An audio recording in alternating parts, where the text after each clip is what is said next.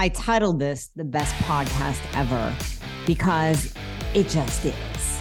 This is where Dr. Layne Norton and I really get into not even too big of an argument, right? But we get into God, all things weight loss and, and body related and fitness related. We're talking about calories in and calories out. I'm debating with him on the insulin fat loss conundrum that we are in in today's society with so much keto and low carb and carnivore advice coming at us. Thankfully, he agrees with me that you're not going to heal your thyroid, your metabolism, or various disease states just by healing your gut. Are you sick of hearing me talk about Young Goose yet? Well, that's too bad because I love them and I have been using them now for years, probably about two or three years. And I can honestly say that my skin looks great. So I go to my plastic surgeon's office to get a little bit of Botox, right? And he says, What are you doing for your skin? Because your skin looks great. And I'm 50. It's going to be Young Goose. You know, I've never had the ability to do those ablative lasers that are supposed to refresh and renew your skin. I just can't do it. I break out. So I love a good product line that is actually going to do something with my skin and help me not age.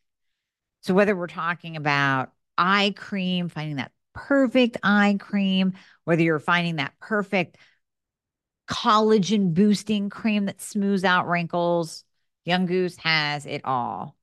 I use pretty much everything in their line, but my favorites are going to be the Care Moisturizer. This has NAD and NAD boosting powers to it, which obviously helps your skin. We love NAD for anti aging. I use the hyperbaric mask at night. I put that on. Oh my gosh, it just renews and replenishes and hydrates my skin.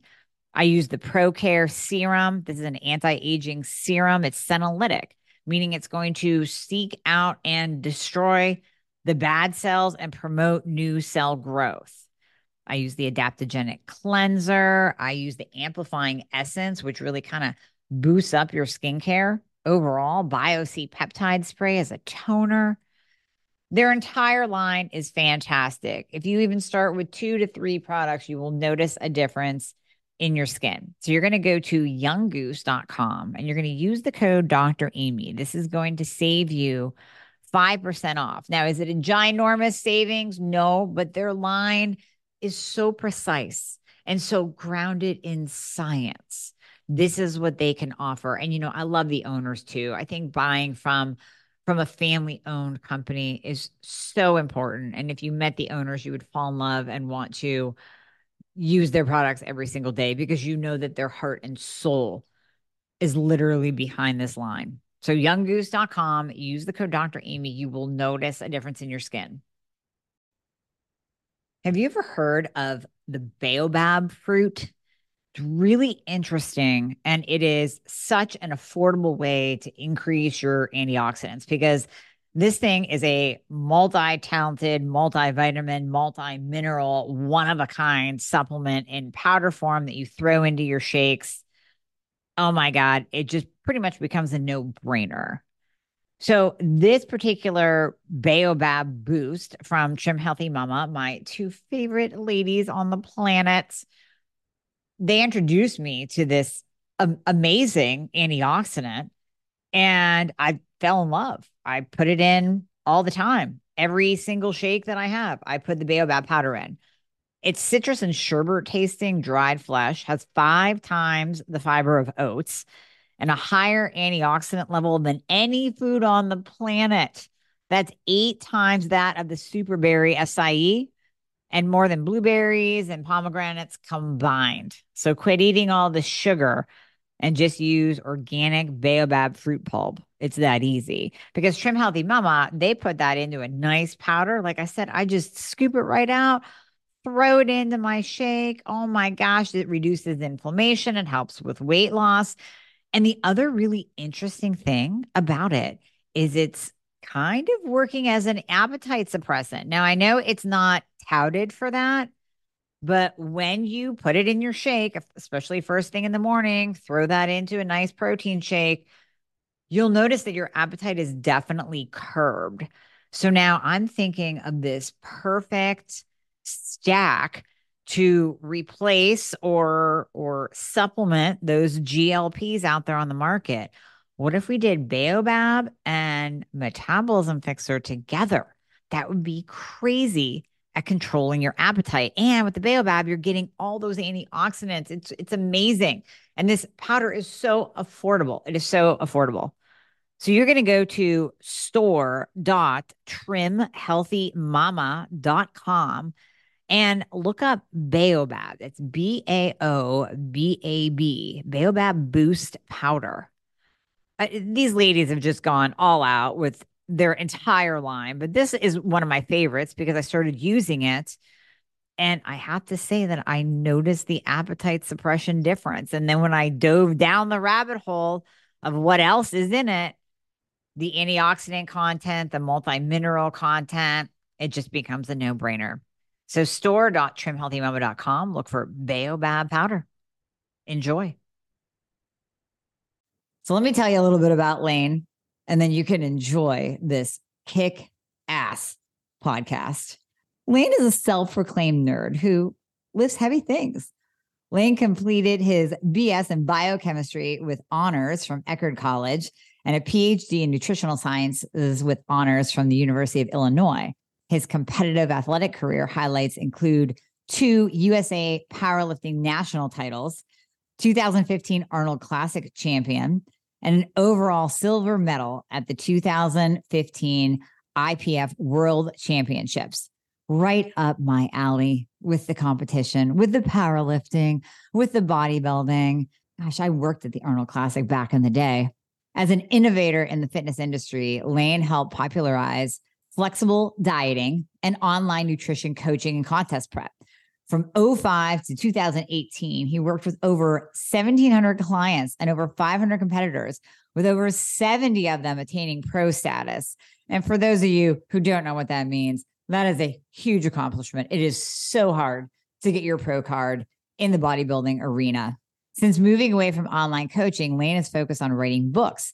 He wrote Fat Loss Forever, the complete contest prep guide, the complete reverse dieting guide. He developed the Carbon Diet Coach, a nutritional coaching app that I have talked about ad nauseum on here. I have no affiliate with them at all. I just think it is a fantastic app and it allows you to really look at everything that you're putting in your mouth.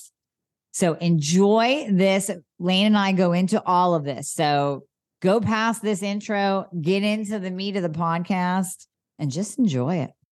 Layne Norton, Dr. Layne Norton, thank you so much for coming on. And like we said off camera, we have so much in common from the competing in bodybuilding to the powerlifting to the calling out people's bullshit and just in general. I, I just love your message. I love your brain. And I love how you describe yourself too a BS expert in nutrition, health, and fitness, a science geek that likes to lift heavy shit because I'm always telling women to LHS lift heavy shit. And I just want you to know before we get started, yeah, there's good. I'm going to bring up some things that I really want to kind of pick your brain on, that I agree with you on, that I don't agree with you on, but I want your brain working and telling me the why because I really want to kind of pick through it. I know, I think you know where I'm going with the insulin.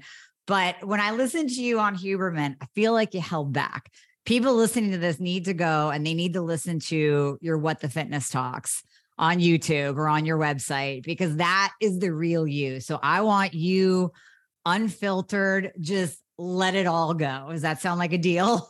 Sounds like a deal. I heard curse words, so I'll let it go. Just let it go. Just you be you. That's what I want. You be you.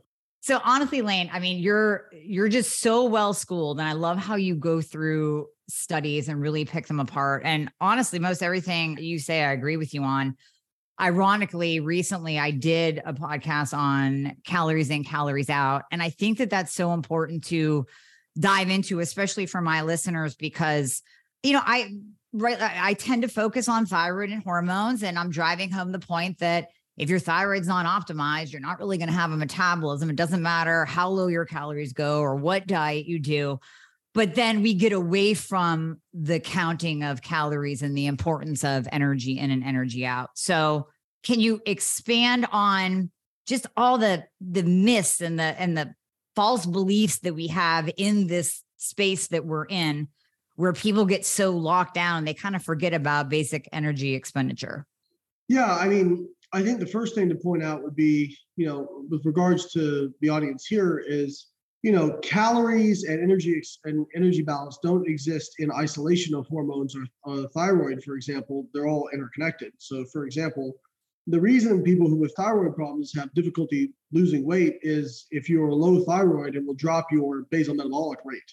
So, for example, I think the literature, the largest drop I've observed is a 25% drop in BMR.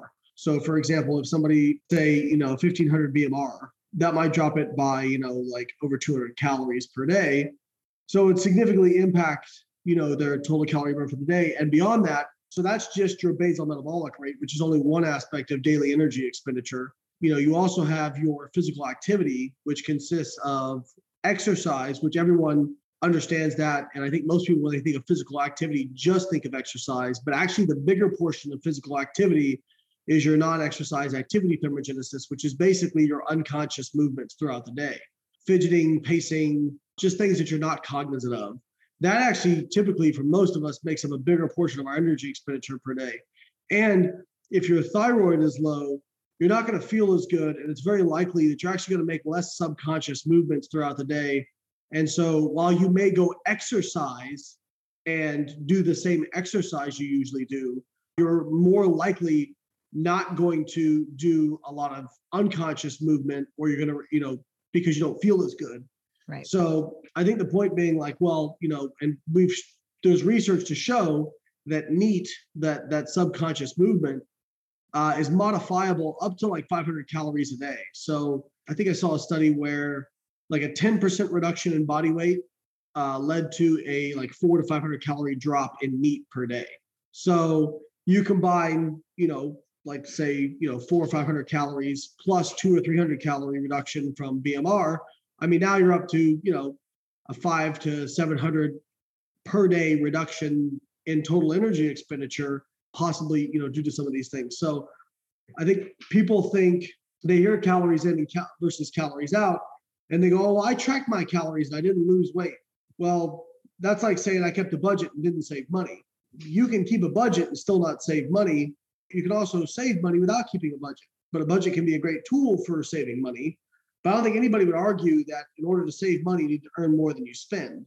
And by the same token, if you did not lose weight during a period of time, like I say, I'm very careful with how I word this because people tend to weigh in sporadically, which is another big miss that people make because people like don't trust the process. And so they do something for a week or two and like, oh, it's not working.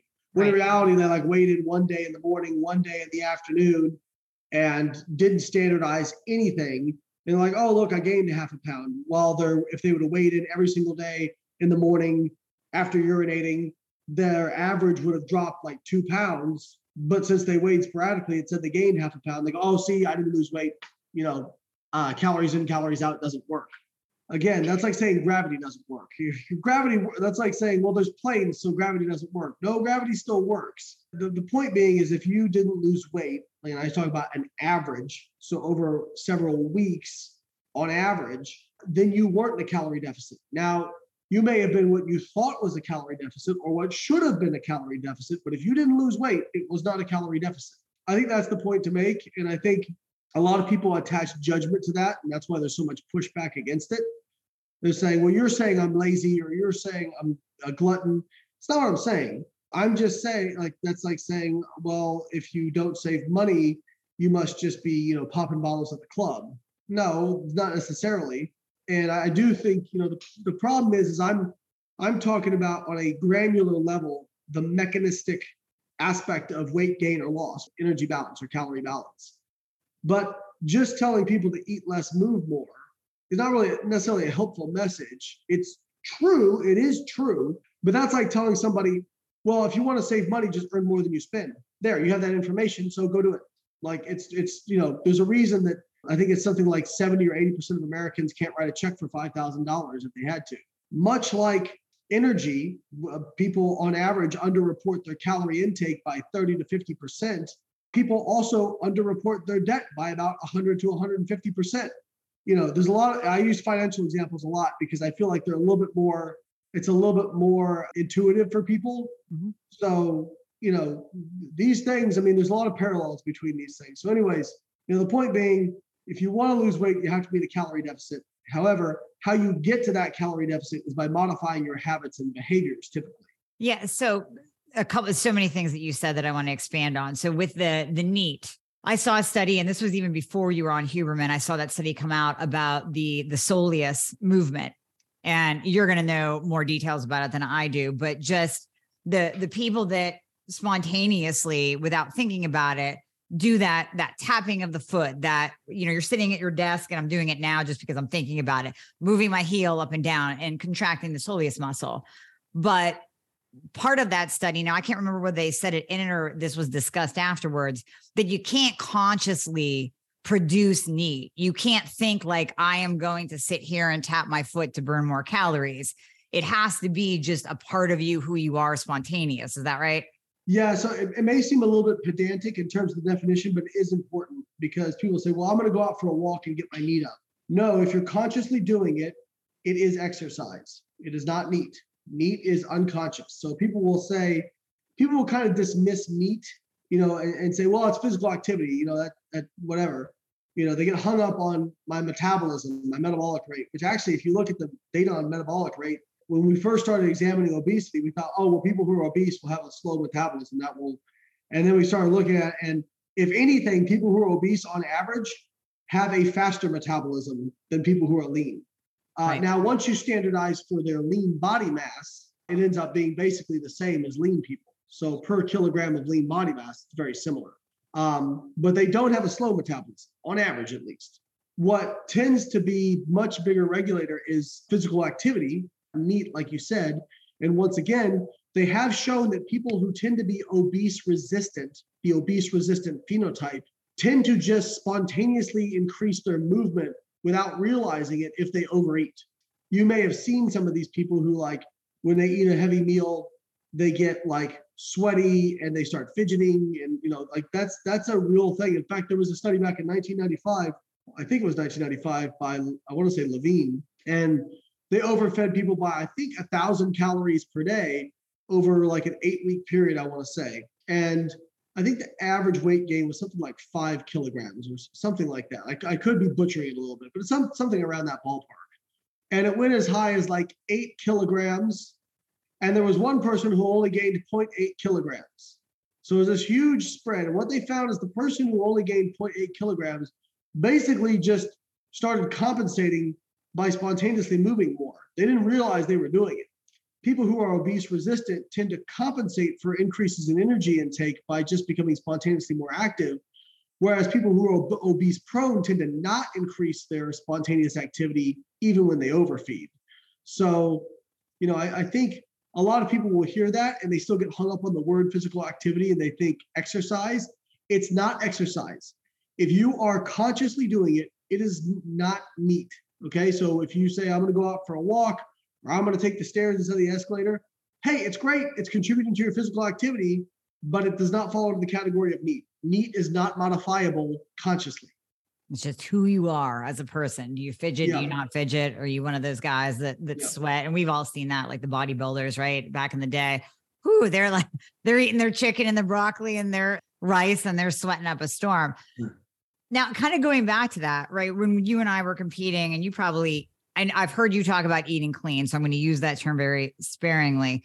But I know that you control what you eat. And I dove into the Carbon app, which I love, and I've been recommending it to many, many, many of my patients and listeners because it's just so streamlined. Like I hate MyFitnessPal. I hate those tracking apps. I've stayed away from them until I stumbled upon your Carbon app. And I was like, this is really cool shit because you have in there already loaded things that I eat, like the Siete almond flour tortilla shells. You have designs for health, whole body collagen in there. I'm like, boom, done.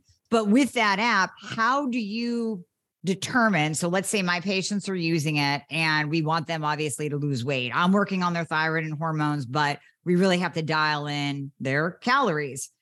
How do you determine what the the target caloric set point is eh, in including the deficit in order to get that person to lose weight and account for what if they have a lower BMR because their thyroid's all jacked up? I'll have to speak generally because it's a proprietary algorithm that I helped write. Right. Um, but essentially, the first step is the app is going to try and estimate your total daily energy expenditure. Now, we have a pretty accurate calculation, but it's just a calculation. There's there are people who will fall outside that, no question. Which is why the real benefit of the app is being consistent with it and checking in each week, logging your food, and then logging your body weight daily.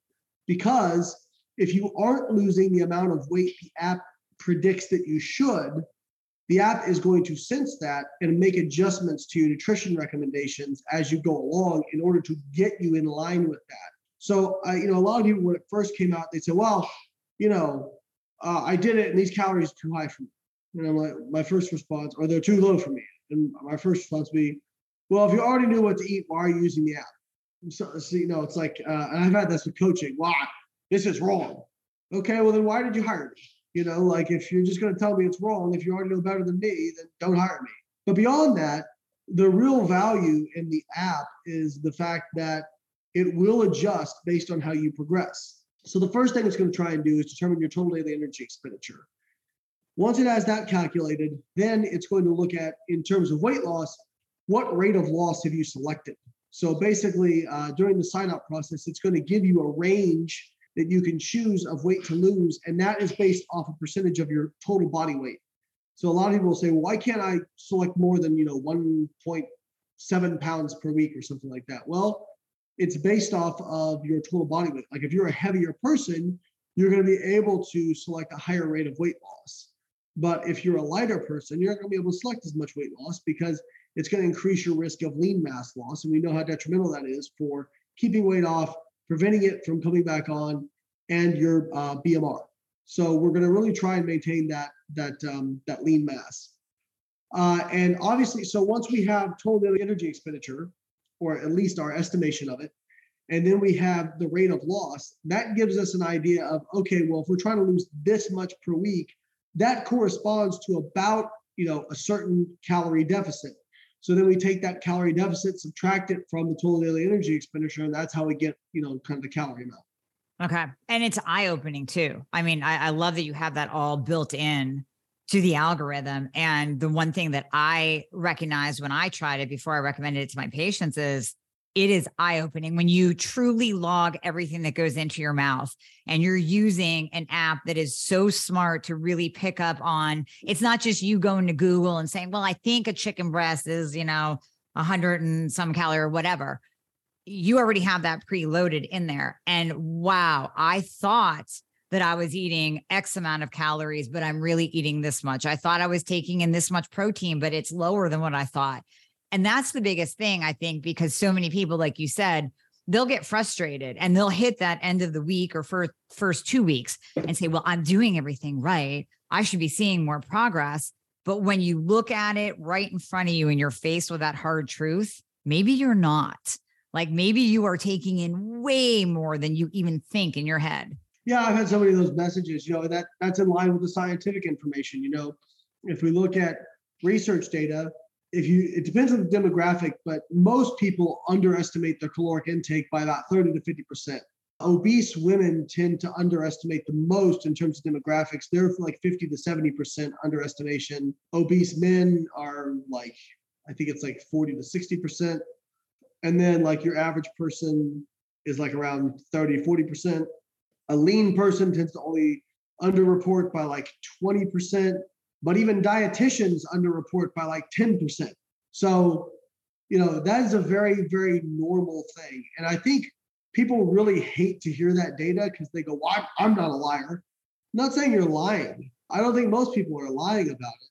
I think we look at things through rose colored glasses. I think most people have a really, really poor idea of portion sizes.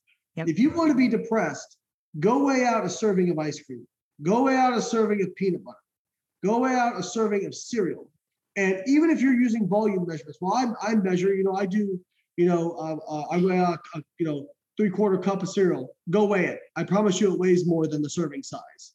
If you do it two tablespoons of peanut butter, I promise you you're eating double of what the serving size is. And so it's very, very easy to overestimate. So you know, I don't expect people to like use a scale for the rest of their life. You know, that's for most people, it's not a sustainable lifestyle. But I will say, weighing and tracking every single thing you put in your mouth for a few weeks is a really useful experiment. Just like, you know, monitoring all your expenses for a month is very useful to see where your money is going. And it's very eye opening. And I'll tell you, I did a PhD in nutrition. The most I ever learned about nutrition was the first week I ever tracked everything when I was 19 years old back in 2001. And I really don't want to hear about how hard it is from people because all I had back then was a book, the complete book of food counts, about that thick. And I would have to flip to the page that the food was on, find it, look at the serving size, then look at how much I ate, divide by the serving size, multiply the macros by that, and then do the calculation by hand. So I just don't really want to hear how difficult it is when you can just go to our app, scan the food label, punch in how many grams you had, and it's done. Yeah, no, I love the app. I, have reached out to you guys about mass mass buying, you know, memberships and subscriptions because I want my people doing this. That way they yeah. can't come back and say, and and you know, granted, some do need a bump up in their T3 or an increase in their testosterone or whatever. But I think too many times they go right to that. Like, I'm not losing weight. So therefore, increase my thyroid medication. It's like, well, what are you actually taking in? So let's get that down pat. And then if you're telling me per that app that you should be losing and you're not, then let's do some labs and really look deeper and see if a med change is needed. So I love that. I was going to bring it up at the end, but I brought it up now because it really is eye opening and it pertains to our, our calorie talk because you're going to get it right there in your face, right there. Yeah. Yep. And, you know, I, again, I think I've had so many people say, oh, well, I would, you know, I, I can recall one gal actually in particular. She's like, I'm eating 1600 calories a day. I'm not losing weight. And she was doing volume measurements. I said, do me a favor, just weigh for one week, weigh every single thing that you put in your mouth. And it didn't even take a week. Like two days later, she came back. She's like, oh my God, I'm eating 2,700 calories a day. I yeah. Oh my gosh. Yeah. That's crazy. And she was tracking, she was just using volume measurements. And just her switching to weighing it, she realized that she was drastically underestimating her caloric intake. I'll say that's huge. That's huge. Okay, we're going to move on to the debate portion now. Okay. Insulin, insulin. Wayne, yep. Uh, Layne, I see so many people that are insulin resistant. And mm-hmm. I I have PCOS, I guess have had, I don't know, I'm kind of over it now, but I'm not insulin resistant anymore. But I know what that's like to be insulin resistant and be like, I can't lose weight no matter what I do, even if I am tracking. And when I eat a carbohydrate, it's like I've gained 10 pounds. If I look sideways at a brownie, it's like I gained 10 pounds. So, can we get into the insulin component? So, if we look at the research data, there's one meta-analysis that assessed, you know, non so insulin resistant versus non-insulin resistant. Is there a difference in weight loss? When they put them under the same level, the same caloric restriction, they did not see a difference. So now, I'm not holding out the idea that there could be individual differences. Now, what you tend to see is people, and I don't know if you were weighing and tracking precisely at the time or anything like that, but people, so type 2 diabetics or people who are insulin resistant or people with PCOS, uh, they have shown that they're more likely to underreport their caloric intake. And, and again, not saying that they're lying or anything like that, but just people are very poor estimators of portion size. With when it comes to PCOS, there was one study that showed a reduction in BMR uh, with people who have PCOS, but there was about a half dozen studies after that that did not they did not replicate that. They showed that there was actually no difference. So right now, the weight of the data suggests that insulin resistance doesn't seem to negatively affect weight loss efforts. And if you think about mechanistically, so if you're insulin resistant or low insulin sensitivity, you're insulin resistant in muscle tissue, but you're also insulin resistant in fat tissue as well. So that's one of the reasons that blood glucose goes up is because you have difficulty putting it into fat cells. In fact, they show lean people, their adipose tissue is actually more insulin sensitive. So if you think about adipose tissue, it's kind of like you have these fat cells, and typically the way you lose or gain body fat is those cells expand or shrink. The bigger they get, the more resistant they get to insulin. But it means that basically you have uh, glucose that starts to spill over in the bloodstream as well as uh, free fatty acids. But that's because they just can't put any more into adipose. So actually, one of the treat this is going to sound crazy. One of the treatments for type 2 diabetes is sulfonylureas, which basically are PPAR gamma agonists, which their mechanism is they create more fat cells. So now you have more small adipocytes to put glucose and free fatty acids into. And it, it has the effect of dropping your blood glucose and your free fatty acids, but now you have more fat mass.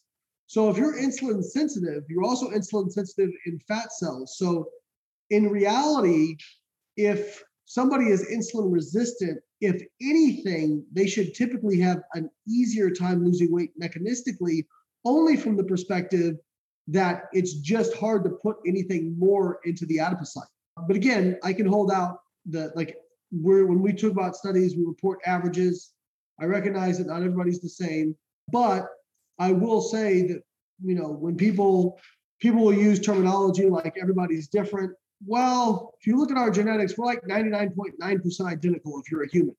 So is it possible? Yes, there are genetic polymorphisms on genes. There are people with low BMRs. You know, there are, you know, genetic abnormalities. But for the most part, if you look at the averages, it doesn't tend to be different. If you put people on the same level of caloric restriction, whether they're insulin resistant or not, they tend to lose about the same amount of weight. Well, so you have a type 2 diabetic, and we know we'll, we'll, go one step further. We'll go into type 2 diabetes, not just insulin resistance. Uh-huh. And we know that their pancreas, because they've been eating like garbage for so long, and there's probably a genetic component as well, their pancreas is pumping out more insulin than what is actually necessary to take care of the blood glucose spike. So now you have excess insulin. And I've heard you say before, it is the fat storage hormone. We know insulin is a storage hormone. So with that excess insulin, isn't that why we see that cycle happen with type 2 diabetes where they will pump out excess insulin, get fatter, become but more remember, insulin resistant? Remember why it's pumping out excess insulin. It's because the fat cells are not as insulin sensitive. So, in order to get the same effect of fat storage in adipose, you actually need more insulin. So, it's still, it's not like, okay, you have more insulin, so it's causing more fat storage it's you need more insulin to cause the same amount of fat storage. So remember, it can always be the reverse causality, which it is in this case. And if we look at the studies, like let's if, that were true, if insulin was the culprit for obesity, then semaglutide could not function the way it does. So semaglutide, for those who aren't familiar, all these new anti-obesity treatments that seem to be extremely effective. Average people lose about 15 to 17% of their body weight when they take these. In the short term, for it raises meal level meal insulin secretion pretty substantially, actually. So these are these uh, drugs are GLP-1 mimetics, and GLP-1 has the effect of raising insulin.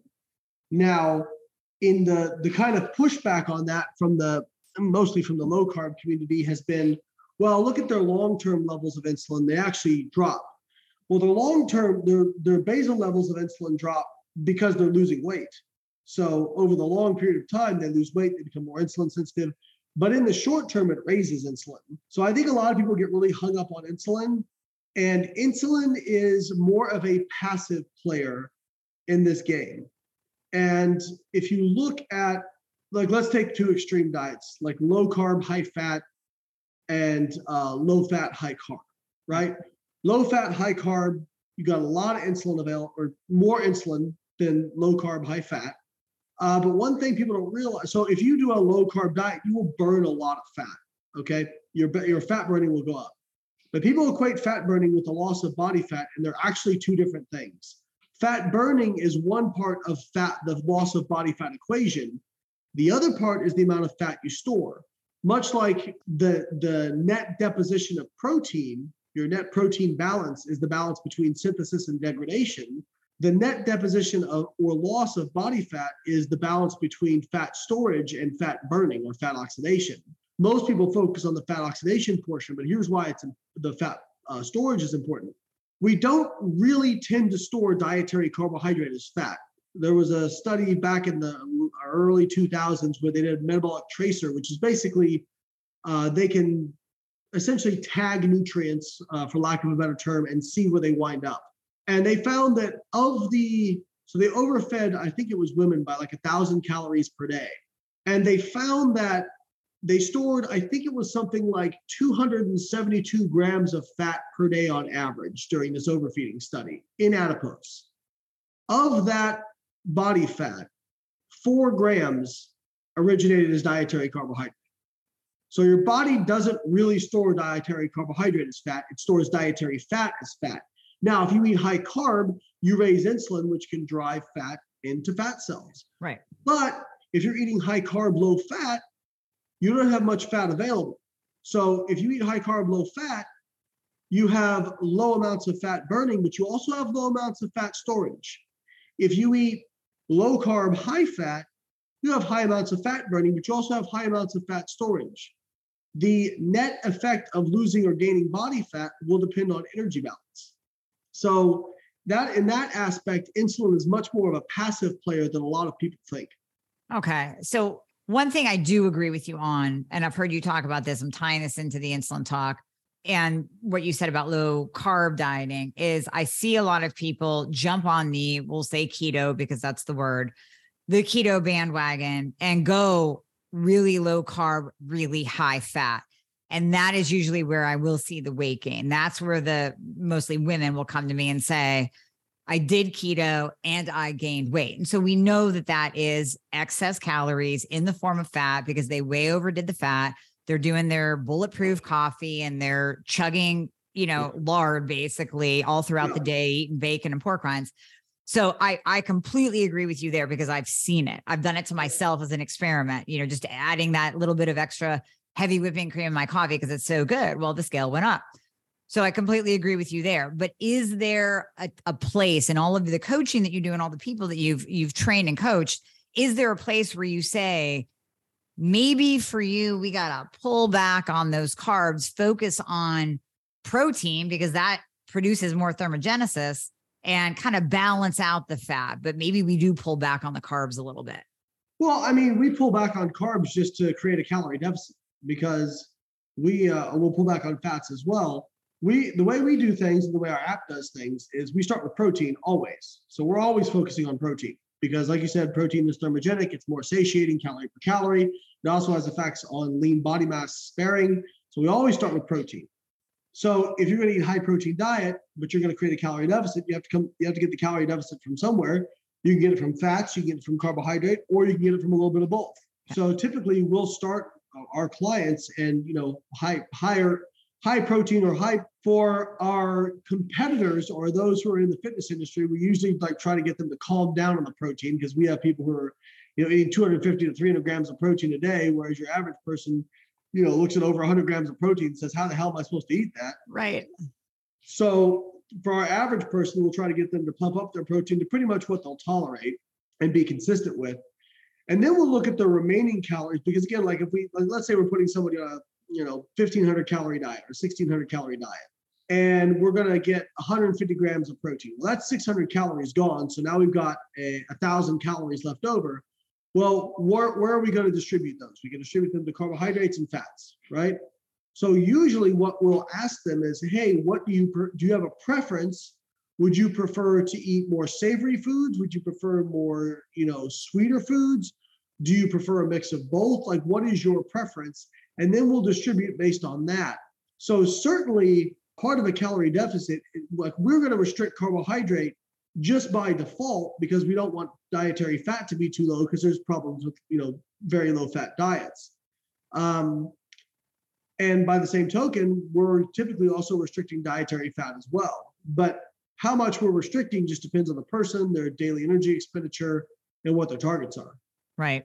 Well, I'm glad you mentioned protein because I'm I'm the same as you. Let's do protein first. Yep. And I think that you go by the one gram per pound of lean body mass, but I've also heard you cite some studies that show that it's even safe to go up to four grams per pound of lean body mass, which I think per would kilogram. be way too much. What's that? Per kilogram. Per kilogram. Oh, that changes it. Okay, that changes it. So, what yeah, is your protein four, recommendation? Four grams per pound would be intense. that'd be, yeah, I was gonna say that'd be that that would be up in like the 200, 400. Oh my god, way too much. So, what do you guys normally do with your well, normal, average, everyday clients and then your competitors because even my average everyday clients like you said the women they can barely get in 50 60 grams they think that's that's a lot yeah so usually we're targeting at least 1.6 grams per kilogram of lean mass and then you know if people can go up to 2.4 grams per kilogram of lean mass we'll we'll try to go there uh, for competitors you know it's probably more like two to three grams per kilogram of lean mass mm-hmm. uh, just because we are trying to leverage that satiety and thermogenesis as much as possible. But yeah, I mean, obviously, for some people, that's a really high amount of protein, even at 1.6 grams per kilogram of lean mass. Or, you know, some people say, well, I don't know how to get my lean mass. Well, then do it based on your goal body weight, right? And the reason we do it that way is simply because if you were somebody who's obese, you know, and you're 150 kilos, you don't need 400 grams of protein. Like that's just overkill, right? right. So if you're doing it based off your uh, ideal weight or your goal weight, uh, it's going to be much more uh, reflective of your actual protein requirements because protein requirements are almost exclusively based on lean body mass. Yeah. No, I'm glad you cl- see. This is why I love you. Your brain is just insane. Um, it just is. I mean, the, you there's a lot of stuff rattling around there. You have like an encyclopedia of studies in there that you can just pull from. It's just amazing. It's just amazing. I actually somebody said uh, that I was like a, a computer the other day. It was funny. Yeah. But only when it comes to this stuff. God forbid you ask me to change a tire. I'll be shit I look? That's right. We all have our skills. It's totally fine. yeah, I was I always joke that if I had to learn something else, it's just going to start spitting out math or something, you know. Yeah, pretty much. I can see that. I can see that happening. All right, I'm going to keep picking that brain too. I love bringing experts on and and having them speak from their place of genius and having it possibly back or negate, but possibly back something that I've been saying. And I think it helps with my patients, my listeners, when they hear me say something, to hear you say it as well, then they go, okay, so now two people are saying it. so sure. I, I love having this. I just love having this discussion. So we talked about protein, and I want to tie that into this OMAD phase. Mm. I, oh my God, it drives me absolutely crazy. So here we are trying to get people to eat more protein, especially women, because we know that they they think that one chicken breast per day is their the amount of protein. They think peanut butter is a source of protein. So yeah. then we have everybody jumping into one meal a day, you know, doing these extended fasts, one meal a day. There is no way in hell that you're going to get in the amount of protein in one meal, nor do I even believe that the body could handle. If I ate 120 grams of protein, my body's not handling. If I eat 100 grams of protein, my body's not handling it in one meal. So, can you please expand and give your thoughts on this OMAD fad that is out there? Yeah, so I mean, your body, you know, I, am probably a little bit pedantic in terms of like terminology. A lot of people say, well, you can only absorb a certain amount of protein. No, no, you'll, you'll absorb all of it. But what it gets used for is quite a different story. So if we talk about like what's useful for, you know, lean mass gain or um, you know, those sorts of things, are muscle building. With dietary fat, you kind of have unlimited storage in adipose. Carbohydrate, you still have a, a, decent amount of storage with your liver and muscle glycogen, you know, somewhere around four to 500 grams. But with dietary protein, I mean, other than a really small amino acid pool, I mean, I'm talking very small, your body doesn't really have a storage form of protein. And some people say, well, sure it does. Your lean mass is a storage form of protein.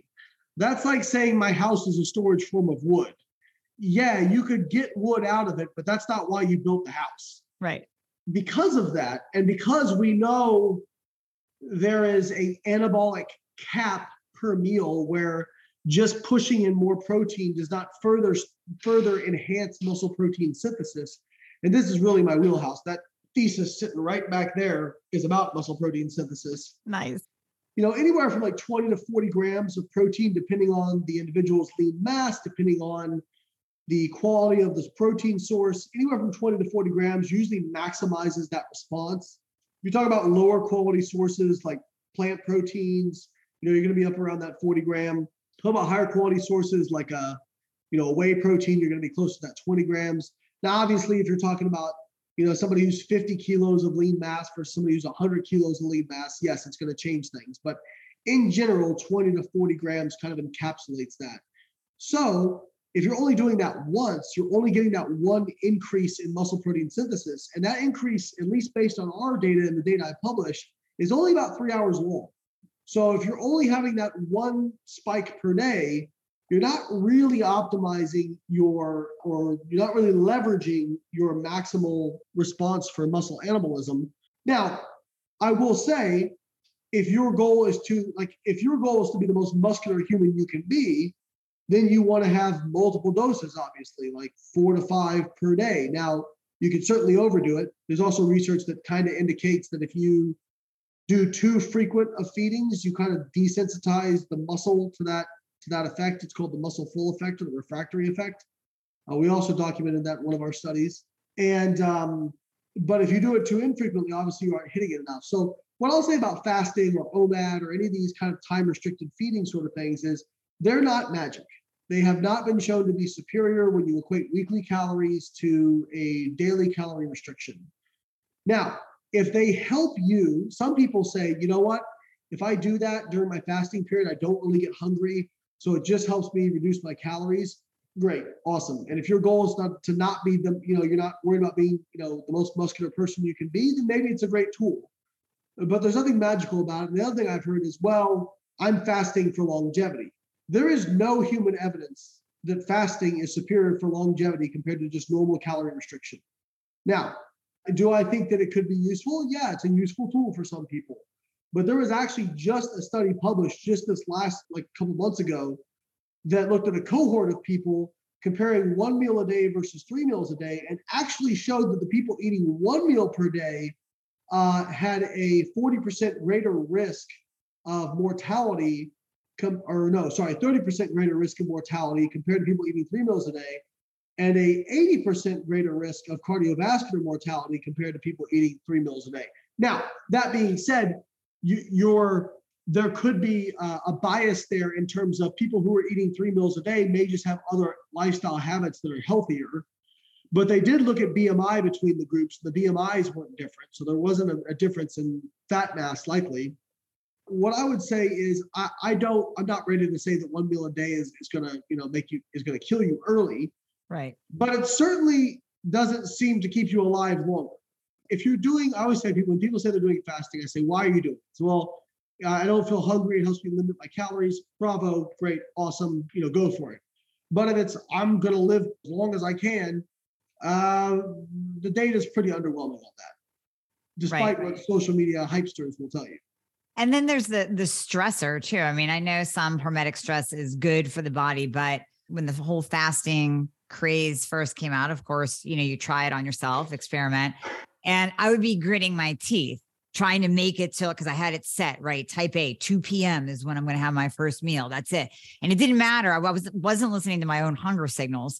So then that created a stressor on the body, increased my cortisol, increased my blood glucose. I was kind of just defeating the entire purpose of the fast because I was grinning and bearing it through the whole fast period that I was trying to reach. So there's that aspect of it too. Well, I think for a lot of people, they use fasting as kind of a, a way to justify basically like binge eating later, right? And instead of focusing on whole food, minimally processed, you know, stuff, they're, you know, downing cookies and ice cream because as well, it's it's in my feeding period, you know. Right. And it's like, well, you kind of defeating the purpose of this. Just like vegans who are doing you know plant-based for health but then they're eating vegan mac and cheese and vegan chicken wings and all this kind of stuff. And keto people who are doing keto but they're doing keto ice cream which by the way has more calories than the regular stuff. You're better off just eating the regular stuff. So there's a right way to do these diets and a wrong way to do these diets. And, and again it's important to understand why they all work. They all work. If they work they work because they put you in a calorie deficit not because there's some kind of magic associated with it. Right. Exactly now, were we doing it wrong back in the day? Well, now I don't know how old you are, but back in my day of bodybuilding, it was the six meals a day.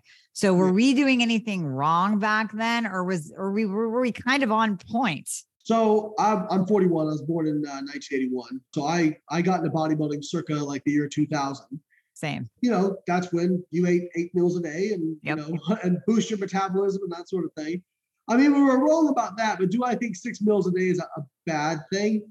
I think it's kind of overkill and it can be a little bit restrictive for your lifestyle because, you know, it's like when I was in college, I couldn't go anywhere without putting a protein part in my pocket, or in my case, I'd, you know, cook up some chicken breast, put it in a Ziploc bag, and stuff it in my cargo shorts. You know what I mean? Yep. I'll never forget my. Uh, I was on a plane and I pulled a chicken breast out of my pocket. My grandfather was with me, and he's like, he was just mind blown that I like took a chicken breast on a plane. You know, out of your like, pocket. Oh, gotta get yeah. that. Gotta get that. You know, amino acid IV drip. So yeah, I think it's overkill. I think three to five high quality protein meals per day. If you're hitting your overall protein target, I think that's the most important thing. I think that there's many different ways to skin a cat. And I think where most of the debates are are in the margins. You know, I tell people like when it comes to nutrition and training, I'm like, you're worried about like meal timing and like the type of carbohydrate, and you're not even consistent with your diet. Like you're yep. literally stepping over hundred dollar bills to pick up pennies. Or or they're like, well, should I do leg press or hack squat or this? I'm like, should I do you know 10 reps or five reps? You don't even train hard. Like you're, you're worried about your rep range. And like I've watched you, you don't even train hard. Because people, I, I, have this sometimes, I, I'm going to post on this. You cannot out science hard training. So people will send me like some IFBB pro and they'll be like, you know, look at him, Layne. You say do full range of motion and he's doing partial range of motion. Look how big he is. And I'm like, he trains hard. It makes up for a lot. And he's done it for 20 years. So yeah, it may still not be optimal, but you just train really freaking hard for a really long period of time, you'll grow some muscle, you know? Mm-hmm. And I think that's, I think a lot of people miss that. And they get really hung up on dumb stuff that's like less than 1% of what actually makes gains. And I, I tell people now, I'm like, when it comes to diet or training, mindset is way more important than any of these X's and O's stuff that we debate over. Well, expand on that a little bit because I want to go into the the lifting heavy shit philosophy. It's what I tell my women to do because all these women are scared about getting big and bulky. So we can break that down. But what do you mean about mindset? Yeah. So let me just take that from the top. That's like saying, you know, I don't want to climb in my car because I'm afraid I'll be a NASCAR driver. Don't worry, you won't. I've spent my entire adult life trying to get too big. And now I just basically look like an athletic guy in a shirt. Okay. so you're not going to get too big. There's I've come across maybe a handful of females who grew enough muscle that they were like, whoa, I'm, i kind of want to back off, you know? Yeah. So I, I think this idea of like worrying about being too big, unless you get on anabolic steroids, right. you're going to be fine. Okay. Right. And by the way, if you get to the point where you're happy with your muscle mass, just don't train as hard. Right. Easy peasy. That's like, you know, if you're in a NASCAR and you're worried about going too fast, just don't press the pedal down so far. Right. There's that. And, but the, the real problem is most people, and we actually have scientific data to validate this, most people don't know how to train hard. They don't know how to push themselves. They put them push themselves up to a certain level of discomfort and don't push through that. And that's one of the real, you know, one of the things I have to caveat a lot is I'll tell people you don't have to train to failure to make like to get the most gains. The research shows very clearly you can train within a few reps of failure and still get equal equivalent gains and probably not fatigue yourself as much and risk, you know, impeding your recovery.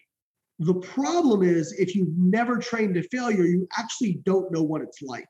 Right. And I have, I'll, I'll give some examples. I mean, I've squatted like 480 pounds for 14 reps before. And when I finished with that was absolute failure to the point where I actually couldn't re-rack it because I couldn't fully lock out my lower back. I'd have somebody come over and like help me. Mm-hmm. When I got done, I laid down on the ground. I didn't move for 20 minutes. I was like, my heart rate was over 200 beats per minute and I could not move. Okay. Yeah. That's training to failure. This whole, you know, most people like do a lift and then they go, well, that was hard. Okay. I was, you know, close to failure. And I always tell people when I'm five reps or six reps from failure, it feels hard. Okay.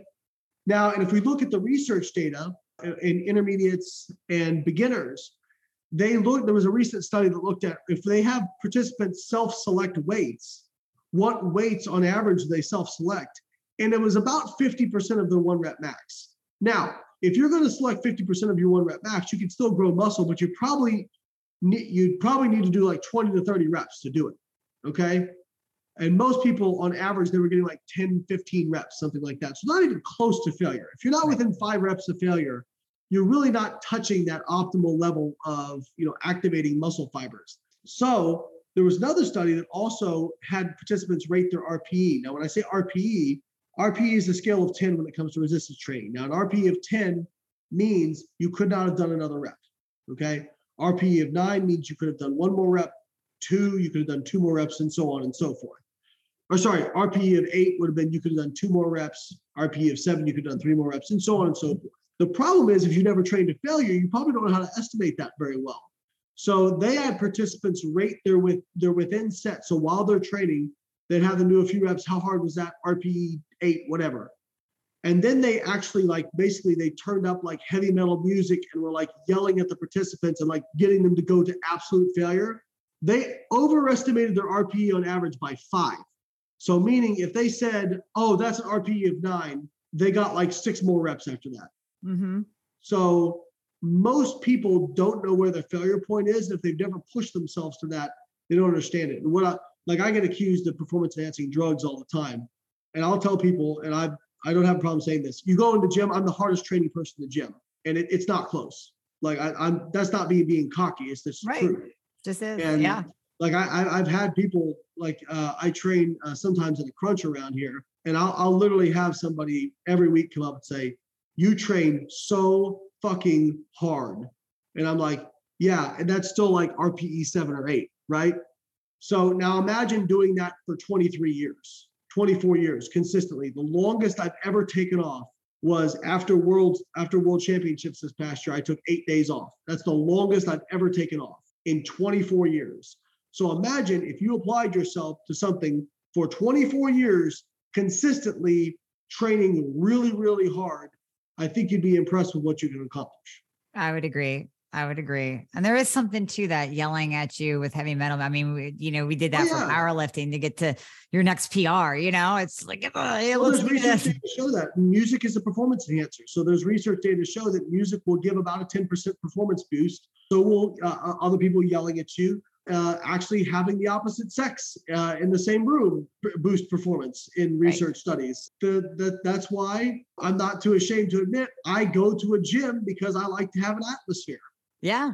Yeah, exactly. It does. It, it, does just push you. I mean, we've all done the the COVID garage training, but yes, I mean, gains and overall yeah. physiques are much better now that we're back in the gym. They just are. So, what about menopausal women? Because I have a large group of of menopausal listeners, and there's been a lot of I don't know what you want to call them, train celebrity trainers or whatever that will tout their programs to train based on your cycle or train differently if you're a menopausal woman than if you're not a menopausal woman. What is your take on that? There's not really much data to back it up. There's a lot of theoretical stuff. What I will say is it's probably a good idea to auto regulate your training in general. So, I, mean, I've had women who are clients, they'll say, I'm on my period this week, should I go lighter? And I'll say, well, if you go in and you feel like crap and you're performing terribly in your warm ups, then go lighter. But I've also had women hit PRs during their cycle. So right. I'm much more of a fan of just like not pre planning it and just simply taking it as it comes. And yeah, if you feel terrible, you know, just go in and, and just go through the motions. That's fine. Like that's fine to, you know, do a taper or reduce your intensity, you know, auto regulate. Been shown repeatedly that auto regulation is probably the way to go. Um, but do you need to plan that? I don't think so. And when you look at the research data, this idea that people who are menopausal or postmenopausal or premenopausal need to train differently, there's just no solid data to support that. You know, I, I think I'm probably gonna get in trouble for this, but I think every single person wants to feel like there's some kind of unique unicorn. And so like have some special training program. Right. And the reality is that what works tends to work across the board. Uh, but that being said, again, that doesn't mean you can't auto-regulate. Uh, and like somebody asked me this, they're like, "Oh, I, I track my HRV and I track my you know recovery on my Oura ring or whatever it is." Well, you can actually have what's called a nocebo effect, which is your watch tells you you slept terribly or you're under recovered, and so you get to the gym and you go, "Oh yeah, I do feel bad." Whereas if you've never seen that, you wouldn't have that response. So what I'll tell people is, you know, I'm not saying that stuff can't be useful, but really you should auto regulate based on how you're feeling when you actually get to the gym and warm up. So I've again, like I I actually use I'm I'm a super nerd, so I actually use a as powerlifting, I'll use a bar velocity device. So basically it tells me how fast my bar speed is. Mm-hmm. And I know based on my warm ups what my bar speed should be at those different warm up weights. And so if I get in the gym and I'm feeling like crap, I slept like crap the night before, and my bar speed's slower, then yeah, I'm going to back off the weight. But if I, you know, maybe didn't sleep well, but I'm warming up and I feel okay and my bar speed's there, why would I why would I go lighter? Like regardless, isn't the most important thing your actual performance rather than all these surrogate measures? So I think we get too caught up in trying to predict things and we should just take things as they come. Yeah. No, that's why I won't I I don't have an Oura ring because I could see myself getting caught up in that nocebo effect, especially with sleep. Oh my God, I didn't sleep. Oh, okay. Now, now I'm going to be hungrier today and I'm going to feel like shit today. And no, I won't do it. I won't do it. And the first time I saw one of those, what do you call it? The velocity, it was at the Philadelphia Eagles training facility where the mm-hmm. dudes train. Oh my God, these machines were amazing. Like they would tell the guys, like, are you strong today or are you not? Like, how did you compare to the last workout? What should you go up in? And so it had nothing to do even with how you felt. Like you might come in, like you said, feeling like shit, but you pull a PR. And there's the there's the data right there telling you. It's amazing. My, my best all-time squat set for like around 10 reps, I didn't get 10, I got nine reps, was 530, I think it was 530 pounds. I did nine reps. And that was after a night where I traveled the day before and literally did not sleep the night before that. And I went to the gym and I'm like, you know what? I'm just going to take what's there today. And I had like a certain weight on the on the sheet, and I was like, okay, well, we'll see what's there. I did all my sets. I'm like, I had a what's called an AMRAP program, which is basically as many reps as possible for my last set. Mm-hmm. And even though I felt tired, I felt shaking. You know how you feel when you're like a little bit sleep deprived. I was moving the weight well, and I was like, well, I guess we're doing this rep." and I got nine reps. So there you go. You know, again, I'm not saying that like, you know, that's what would usually happen. Usually I'd probably perform a little bit worse, but for whatever reason, you know, recovery isn't just sleep. It's a it's hundreds of different factors all coming together at once. Like I said, I'm more of a fan of just looking, seeing what your performance is on that day and auto-regulating based on that. Yep. Definitely. Thank you for all that because everybody needs to hear this message like mass messaging of this. Just lift heavy shit and don't get caught up in all the devices because there's just too many of them. However hard you think you're going, you can go harder. I promise you. I'm going to take that into the gym tomorrow too. I'm going to take this message with me and I'm going to, because you're right. There are times where you're just like, you're going through the motions, but it's just don't waste that time if you made it there, if you made it to the gym, then make, get the most out of it. Don't be talking, don't be on your phone. Just go get the best workout that you can because you blocked out that time and your body made it there. So that's step one. Well, also like, you know, don't just do the same thing every time. Like I see so many people just come in the gym like, well, I guess I'll slap a plate on the side of the barbell and do this many reps. Right. If you do it, if you keep doing the same thing, your body has no impetus to change. Okay goes for anything in life. If you want to create change, uh, my coach, uh, my coach Zach Robinson for powerlifting, he said it very well. Adaptation is not comfortable. So if you want to force your body to adapt, you have to get uncomfortable. We can apply that to pretty much every area of life. Everything. That one quote. That one quote. Seriously. All right, Layne, we're going to end on poop.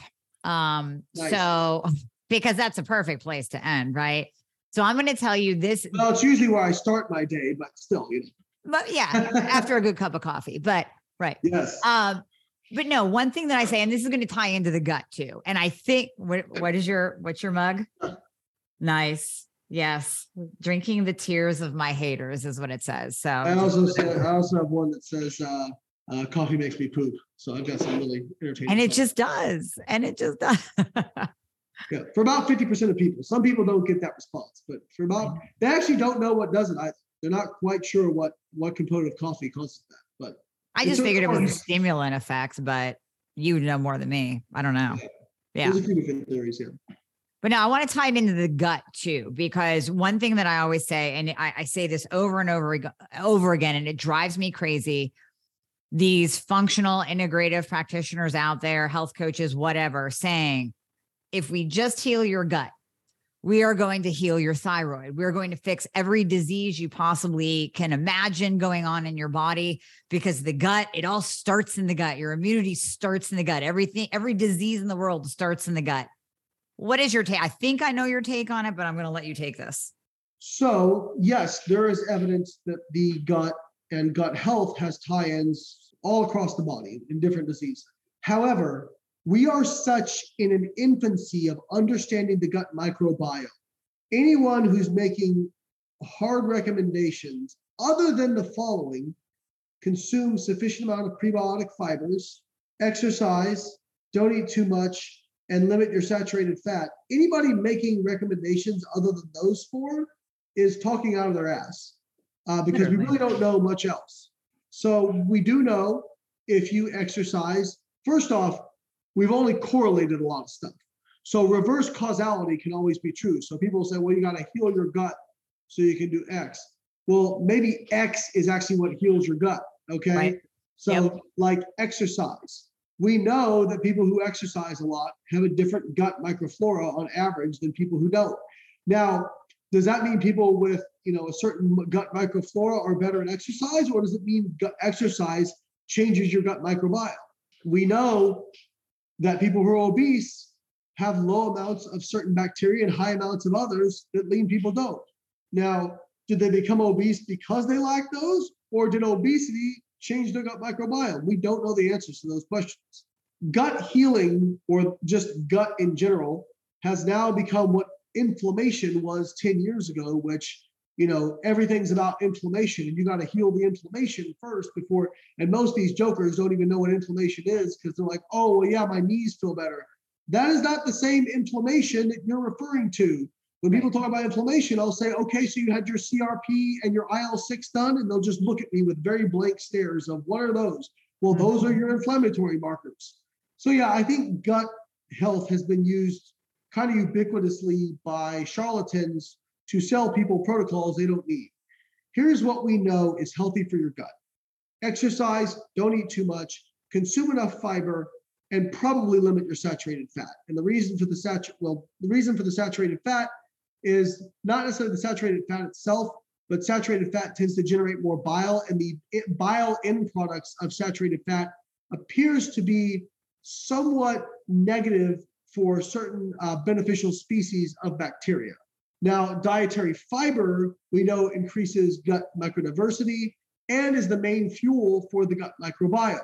So it's so funny, and again, it just shows people will will draw the wrong conclusion. Say, well, you know, when I eat plants or or fiber, I get really gassy and bloated. It's obviously bad for my gut microbiome. What do you think the gut microbiome does? It produces short chain fatty acids from dietary fiber. That is literally what they run on. When you're gassy, that typically means your gut is actually pretty happy in terms of your gut microbiome. You may feel uncomfortable physically, but those are the main fuels for those gut microbiota.